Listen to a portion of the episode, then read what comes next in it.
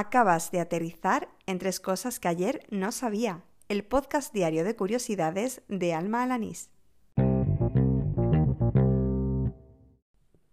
Este es el episodio número 95 del podcast, el correspondiente al jueves 23 de enero de 2020. Venga, que casi ya terminamos la semana. ¡Al lío! Hoy se conmemoraba el aniversario de la muerte del pintor Salvador Dalí, uno de mis artistas favoritos, pues que falleció el 23 de enero del año 1989. A propósito de la efeméride, he estado leyendo un artículo que profundizaba en la faceta más científica de este pintor que bueno, que muchos lo recuerdan por ser una figura muy excéntrica, pero que artísticamente fue pues todo un genio.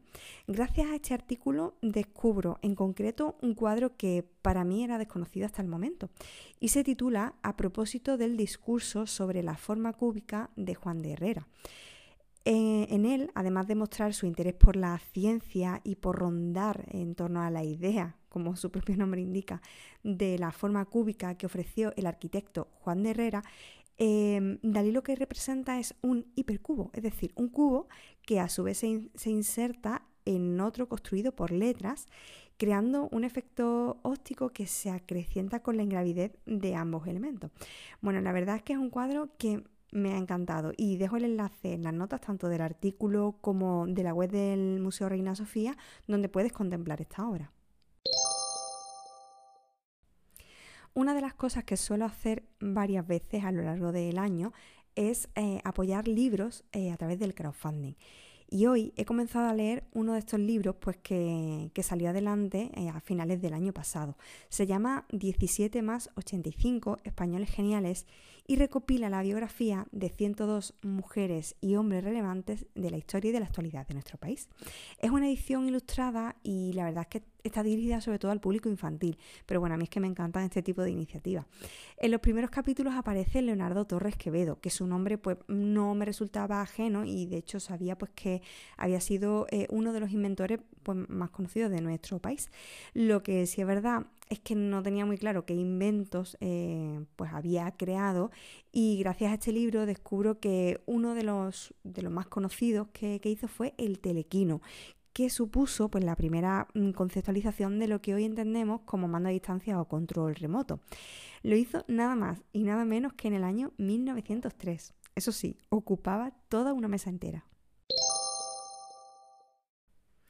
Y mi último descubrimiento de hoy es una nueva palabra, antiparras. ¿Sabes qué significa? Bueno, me la ha nombrado por primera vez mi compañera de trabajo, Cristina, que también es periodista. Antiparras es sinónimo de gafas, al menos en muchas zonas de España, porque en otros lugares, como en Río de la Plata, tiene una connotación de gafas de protección. Entonces allí puedes encontrar antiparras para buceo, antiparras para soldador, para minero. En fin, ahora que la he descubierto, pretendo utilizarla mucho más a menudo. Y así termina el episodio número 95 de Tres Cosas que ayer no sabía, el del jueves 23 de enero de 2020. Gracias por seguirme, por oír diaria, semanalmente o como tú prefieras estos episodios. Y gracias también si eres una de las personas que ha dejado algún me gusta, review, comentario, valoración en Apple Podcast o en Evox. Aunque en este último, pues sigo teniendo ese problema de que no se actualizan los episodios desde el pasado 4 de diciembre. En fin, estoy en ello, estoy intentándolo arreglar, pero no sé cuándo podré mm, tenerlo listo. Mientras tanto, ya sabes que me puedes seguir pues, en cualquier otra plataforma de podcasting, incluido en Google Podcast. Eh, por otro lado, si quieres contactar conmigo de forma directa, como siempre digo, tienes Twitter y desde el lunes estoy también comentando que puedes hacerlo a través de Telegram, tanto en la red social como en el sistema de mensajería me encuentras con el mismo usuario que es arroba almajefi y ahí puedes hacerme llegar pues cualquier mm, feedback en torno a este podcast, hombre, si es positivo pues mejor. Y también puedes hacerme llegar pues alguna curiosidad o comentarme eh, algún, bueno, algún dato para incluir en los episodios, incluso pues como han hecho otros amigos, pues mandarme también eh, algún pequeño mensaje de audio para incorporarlo. Nada más, te espero mañana que será viernes. Hala, con Dios.